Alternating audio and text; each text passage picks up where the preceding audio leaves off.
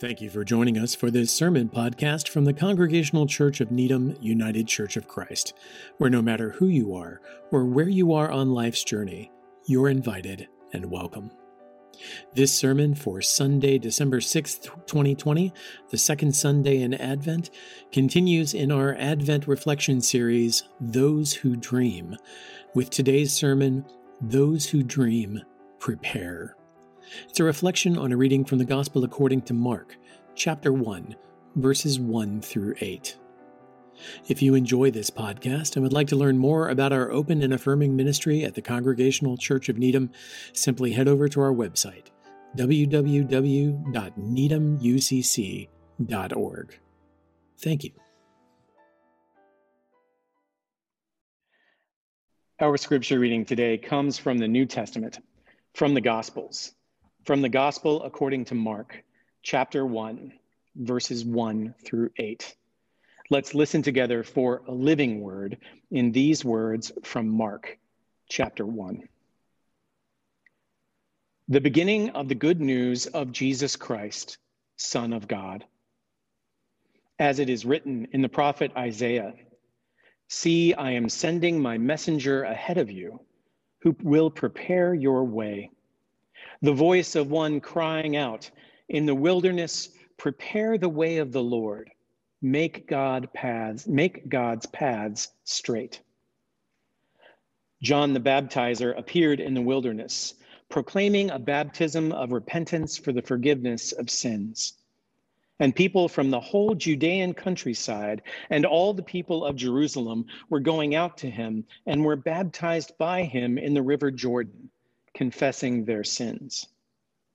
Now, John was clothed with camel's hair, with a leather belt around his waist, and he ate locusts and wild honey.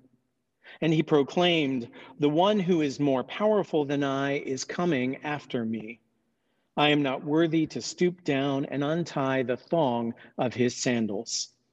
I have baptized you with water, and he will baptize you with the Holy Spirit. Friends, God is still speaking to the world. May our hearts be open to listen and to respond. Amen. So, one of the occupational hazards of being a preacher is that at any moment, without warning, your life may suddenly turn into a sermon illustration.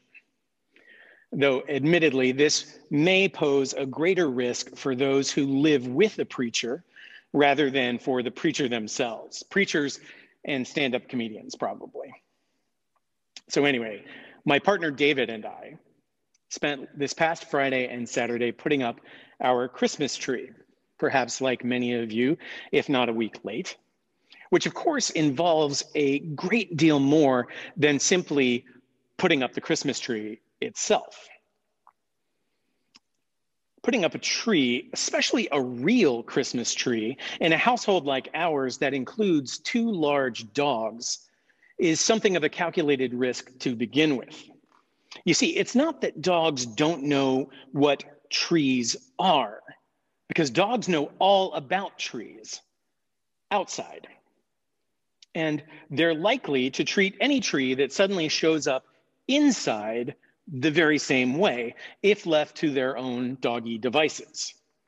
So we put up our tree in a corner of the kitchen safely behind a dog slash baby gate.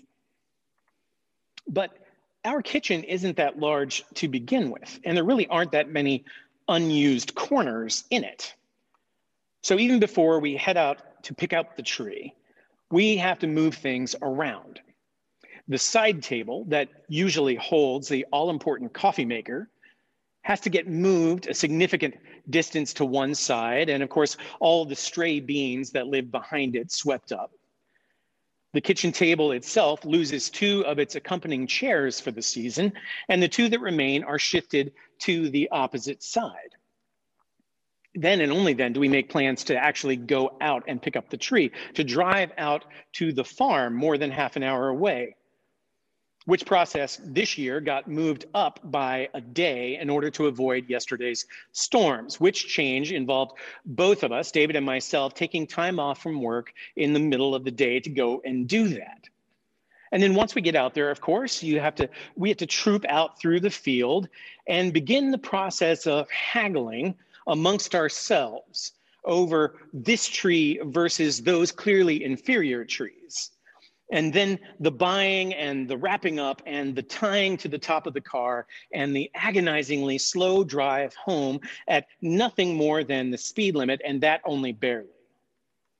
Once home, there's the unloading, the carrying of the tree all the way around the back of the house and up into the kitchen door, and the standing the tree up in the positively medieval metal Christmas tree stand which, when you are a couple comprising one person who does measurement and test engineering for a living, and one person who has a liberal arts degree, I'll let you guess which is which, is its own particular kind of struggle. And then comes the decorating. Two gay men Lights first, of course, zigzagging, not around since the tree is in a corner. Then the garland, organized by color and material. Then the ornaments, most unique first in order to show them off properly. Then filling in around those in a pattern determined by cross referencing size and elevation on the tree, smaller ones up top and larger ones down below. Until finally, Finally, and with a minimum of tears, it's finished. Except, of course, for the minor adjustments we'll each be making each time we pass the tree and determine that something isn't exactly to our liking until it is. And voila, Christmas, easy as pie. A really beautiful, complicated, stressful, anxiety producing pie multiplied exponentially by the number of people involved in the making of it. But you know, some gifts take preparation to receive properly. Some gifts and some changes. And I don't mean we need to change or prepare the gift so much as we need to prepare ourselves to receive it putting up a Christmas tree is, of course, just one very low stakes example. But yes, you've got to clear a space for it somewhere. I'm sure you can think of more and more meaningful examples from your own life. After all, you've got to turn that spare room into a nursery to receive that new baby. You've got to do much the same thing again to receive an aging parent back into your home for care or a 20 or 30 something child should they need to move back in. And of course, the physical preparations are just the tip of the iceberg. New schools, new jobs, new homes, new relationships, new phases of our lives all require practical and mental and emotional and spiritual preparation to receive well in order to incorporate them well into our lives. Not to mention all of the unasked for, even unwanted gifts, the gifts that hardly seem like gifts at the time or even later. Individual gifts and challenges like new illnesses, mental and physical, new disabilities, new addictions, the countless challenges that greet us each day just in the course of everyday living when we throw back the covers and put our feet on the floor. And systemic challenges, too, corporate challenges, and not just brand new challenges like how do we handle brand new technologies and how do we confront new diseases but also new understandings of old, old problems, new understandings of our world and the consequences of our ways of living in it, our economies, our relationships and responsibilities to one another as communities, as a nation, even as a community of nations, as a planet. the gifts and challenges of this particular moment, of this present call to confront racism and sexism, all of the terrible isms that tear us apart, political divisions that undermine our common life, and even climate change that threatens all life, period. And at the heart of it for us as believers, there's the gift and the challenge of hearing and receiving and owning the gospel of Jesus Christ for ourselves, of trying to live out that gospel, to incorporate those guiding principles of justice, peace, and compassion into our lives on a daily and not just once weekly basis. Receiving that gift takes a whole lot more than simply rearranging the furniture, enduring a mild inconvenience one month out of the year. Some gifts, like the gospel, represent more than just a new layer of extra special icing on the same old cake, but rather challenge us to change the entire menu, the entire meal, and how we share it and with whom. Which is why one of the core themes of this season of Advent is always preparation. And one of the core questions of this season is the one we sang in our opening hymn today Oh, how shall I receive you, Jesus? How shall I receive the gift, the challenge, and the opportunity you represent? Not just for the shepherds and wise ones, prophets and parents in the distant past, but for me now in this present moment. How shall I receive this gift? In our reading today, the prophet John, called the baptizer, announces that very same gift to the people of his day, to his neighbors, some 2,000 years ago, just as the prophet Isaiah had done to his people and his neighbors in his day, some 600 years earlier. The message remains the same prepare prepare. God approaches. In fact, God is already at hand with the gift of hard truth and amazing grace. Prepare. Prepare your hearts to receive this challenge of change for the better, for justice and peace, not just for a few, but for all. Prepare Prepare a clear path, clear away the clutter, make a straight way, a highway to our hearts through the wild places of the world and even the desert places inside us. Prepare. Lift up the low places and grind down the proud places in and among us that keep us from receiving and sharing this gift of life that really is life more fully prepare. Receive and repent. Receive this good news and turn so that you may receive this good news and live it today and tomorrow and ever after. Amen. Now, if all this listening to John's talk of repentance and radical change makes you uneasy, if you would prefer the more familiar, well worn shapes of the Bethlehem story, though that presents its own challenges. If all of this talk of preparation and change makes you uneasy, as uneasy as imagining, really imagining the look of the wild man in his rough camel hair coat, the taste of his diet of locusts and wild honey, and the smell, oh God, the smell of the man out there in the desert heat. If all of that makes you uneasy and even a little bit queasy, well, then I think you're on the right track. The preparation, the changes this gift of the gospel asks of us are not easy. It's one of my favorite sayings. Of course, the gospel isn't easy. If the gospel were easy, everybody would be doing it. But no, there is a lot more involved than simply packing and unpacking that Christmas tree once a year.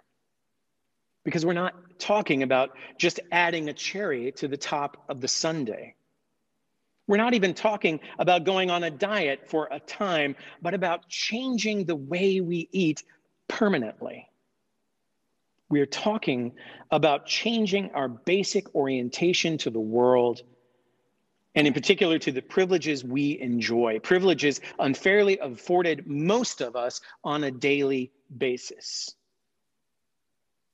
And no, friends, even as the prospect of a world redeemed and reformed according to God's purposes may give us joy in the long run or in the abstract, that doesn't mean it's going to be fun or easy or even all that pleasant in the moment. We were talking about that this week as we were gathering, those of us who've committed to the six week course of constructive conversations about race that our open and affirming team has pulled together for us this fall. We were talking in this safe space of mostly, almost entirely white people gathered together to talk about race in ways that we generally do not feel comfortable talking about in more mixed company, to talk honestly, to face hard truth, even as we grasp for amazing grace. And we were talking about this thing that we never talk about that becoming anti racist, making those deep and substantive changes to our lives is not fun. As much as we know it's what we are supposed to do and what we are supposed to take delight in doing, in the doing of it on a daily basis, it's uncomfortable, profoundly uncomfortable. It may, in fact, hurt. And I was thinking about my time that I spend with my, what I call my open and affirming African American Pentecostal friends, the Fellowship of Affirming Ministries, a historically and majority Black church open and affirming experience with whom I have spent consistent time over the last 15 plus years, where I am frequently one of a very few, of only a handful of white people in the room. Now, you'd think that after 15 years, it would all be sweetness and light for me, that I would have learned, that I would have made all of those changes necessary to be at ease in that space and with those conversations. But, friends, it's not true. I still sit there every year in those conferences, every time in those conversations, and I chafe against this project. I chafe against not being the center of attention, the one in charge, not even being recognized for being special, for being one of those very few white people in the room. I sit there and it itches in my soul. It even burns a bit at times as I go back and forth, struggling with myself as I'm trying to incorporate these changes to my life into my life. But as I shared last Thursday in that constructive conversation, I've changed how I approach these changes in myself.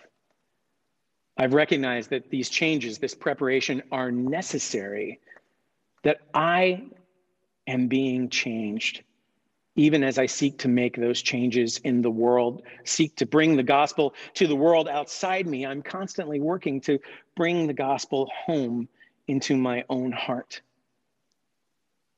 And I think about it like this that chafing, that unease, that discomfort. That's my racism burning off more slowly than I could ever hope. God, I wish it could be done all in one fell swoop, but it is a constant process, this preparation. And this preparation to receive the gospel is the gospel itself at work in my life and your lives. It sounds trite to say, but it is nevertheless true that the preparation, the journey is part of the gift. The work that we do is part of the goal toward which we are working. The world transformed, redeemed, resurrected in the loving, just, and peaceful power of God, announced to us in the person and work of Jesus Christ. Prepare. Prepare ye a way. Friends, this is a season of preparation that points us towards a lifestyle of preparation. That's what it is to be a Christian believer. It is to be in a state of constant and uneasy revolution for the sake of the gospel, for the sake of the love of God and our neighbors and ourselves. But it is worth it. This is the core hope of my own faith that this discomfort, these challenges, this gift that we are in the process of receiving and working out in our lives is more than worth it. And that makes all the hard work that I have to do in order to prepare a place worth it as well. The best part of this good news is that none of us have to endure this alone. That is why we are called together into congregations. That is why we are the church together so that we can support one another. Even as we argue about where the tree goes, who lights the Advent wreath, how are we going to pay for that budget next year? This is part of the gift, this being and living together, preparing a space in the midst of us for the gift of Jesus Christ and the gospel of Christ to be born again this year, this day and always. Prepare, my friends, for the gift of a new world is already on its way. On a quiet day, I can almost hear it breathing. And so, beloved, if you've heard the word of God preached here today, remember to give all honor and glory to our one God, Creator, Christ, and Holy Spirit. Amen.